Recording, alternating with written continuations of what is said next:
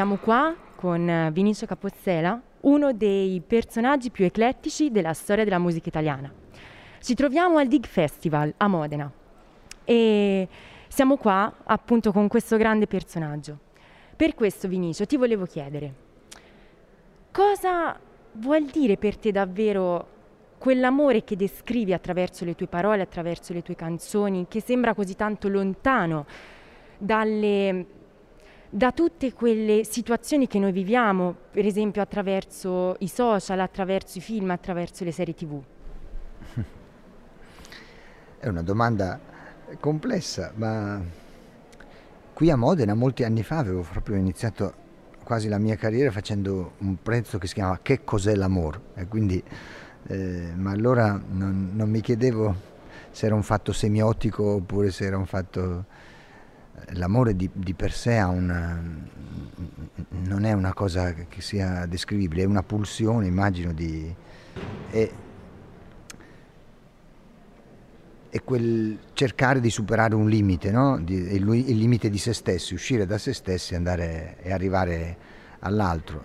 Non sempre questa cosa succede perché eh, si scambia l'amore per un processo inverso, cioè qualcosa che riempie noi stessi e ci, e ci ingigantisce. No? E quindi questo crea naturalmente una serie di frustrazioni e anche di, di, di, di inganni, nel senso che per esempio la comunicazione immediata, eh, voglio dire quella dei social, della rete, forse quella a cui tu facevi riferimento, cioè mh, i contenuti ecco, che riguardano l'amore o la, la, rappresentazione affidata a un'intermediazione eh, non, non, corporale, eh, naturalmente si tratta a questo punto di un simulacro, no? cioè qualcosa che noi proiettiamo e, e, che spesso finisce per ingigantire noi stessi, non per arrivare all'altro. No? Eh, per arrivare all'altro credo che il, il confronto, la, la, anche la la fisicità, l'esserci, il, sia una cosa naturalmente importante. Ora viviamo anche un momento in cui nostra, anche il nostro linguaggio corporeo è, è modificato, dalla, mm, subisce nuove intermediazioni, ma in generale c'è una delega diciamo, alla, all'esperienza reale del vissuto, eh, c'è una delega al, dire, al, non dico al supporto tecnologico, ma comunque a un'esperienza che che è più mediale, più mediata, ecco, da, eh, e, quindi, mm, e quindi, ma l'amore di per sé non, non, ne viene scalfito, nel senso che comunque è questa innata, eh, mm, questa innata naturale propensione che abbiamo a uscire da noi stessi. Certamente ci sono, ci sono più inganni, ecco, credo, eh, perché eh,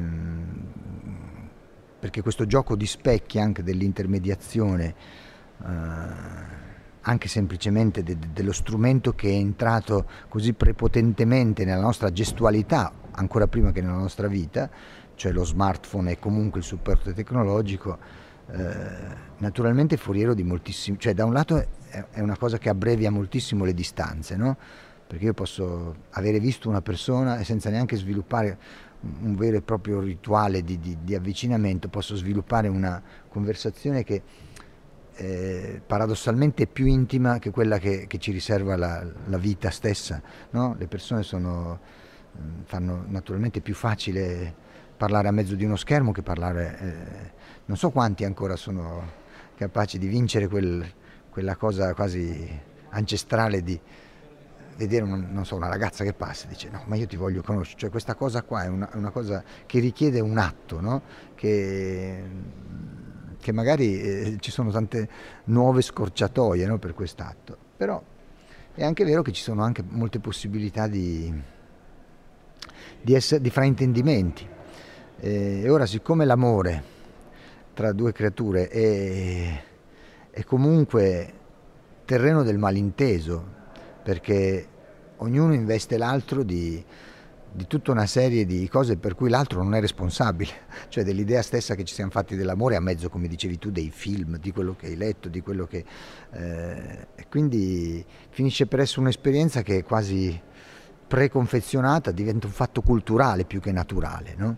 eh, però non per questo insomma l'amore cesserà di, di fare il suo lavoro. Grazie. Allora, siamo qui con Elio Germano che è ospite al DIG, che è appunto il DIG Festival e mm, adesso viene intervistato per Radio FSC, che è la radio appunto del nostro collegio. E volevamo farti questa domanda. Uh, nella società di oggi, che è comunque una società di massa, no?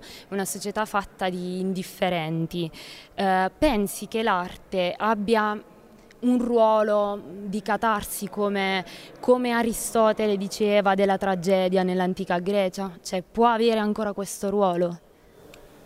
Ma, eh, sicuramente penso che la, la, l'arte debba avere un ruolo di porre delle domande, cioè di scuotere, di mettere in discussione quelle certezze che abbiamo e ha sempre avuto questo tipo di ruolo qua. È una grande forma di specchio, alla fine eh, se vuoi deformante o, o che anche insomma, ci aiuta a guardarci meglio di quanto riusciamo a fare noi. Ehm, poi oggi insomma, più che altro si parla di, purtroppo di vendibilità, cioè di quanto un'opera d'arte o un qualcosa produce per attribuirgli una qualità. Eh, invece una volta l'opera aveva valore proprio in quanto stimolasse o non stimolava o non stimolava appunto il pubblico al di là di quanto, a quanto veniva venduta. Eh, il mio lavoro penso che sia nella sua forma appunto non professionale una, un modo ottimo per cambiare, per sradicare questo sentirsi come dire massa e, e non eh, interrogarsi più dell'altro perché io faccio un lavoro che eh, come dire, suggerisce di mettersi nei panni degli altri e penso che questo sia un esercizio al di là, ripeto, di farlo per professione che andrebbe comunque praticato al di là del e in questo senso sicuramente sarebbe la cosa che ci potrebbe aiutare molto ecco, al di là dell'opera d'arte in sé è un movimento di ascolto che penso sia necessario. Va bene grazie mille grazie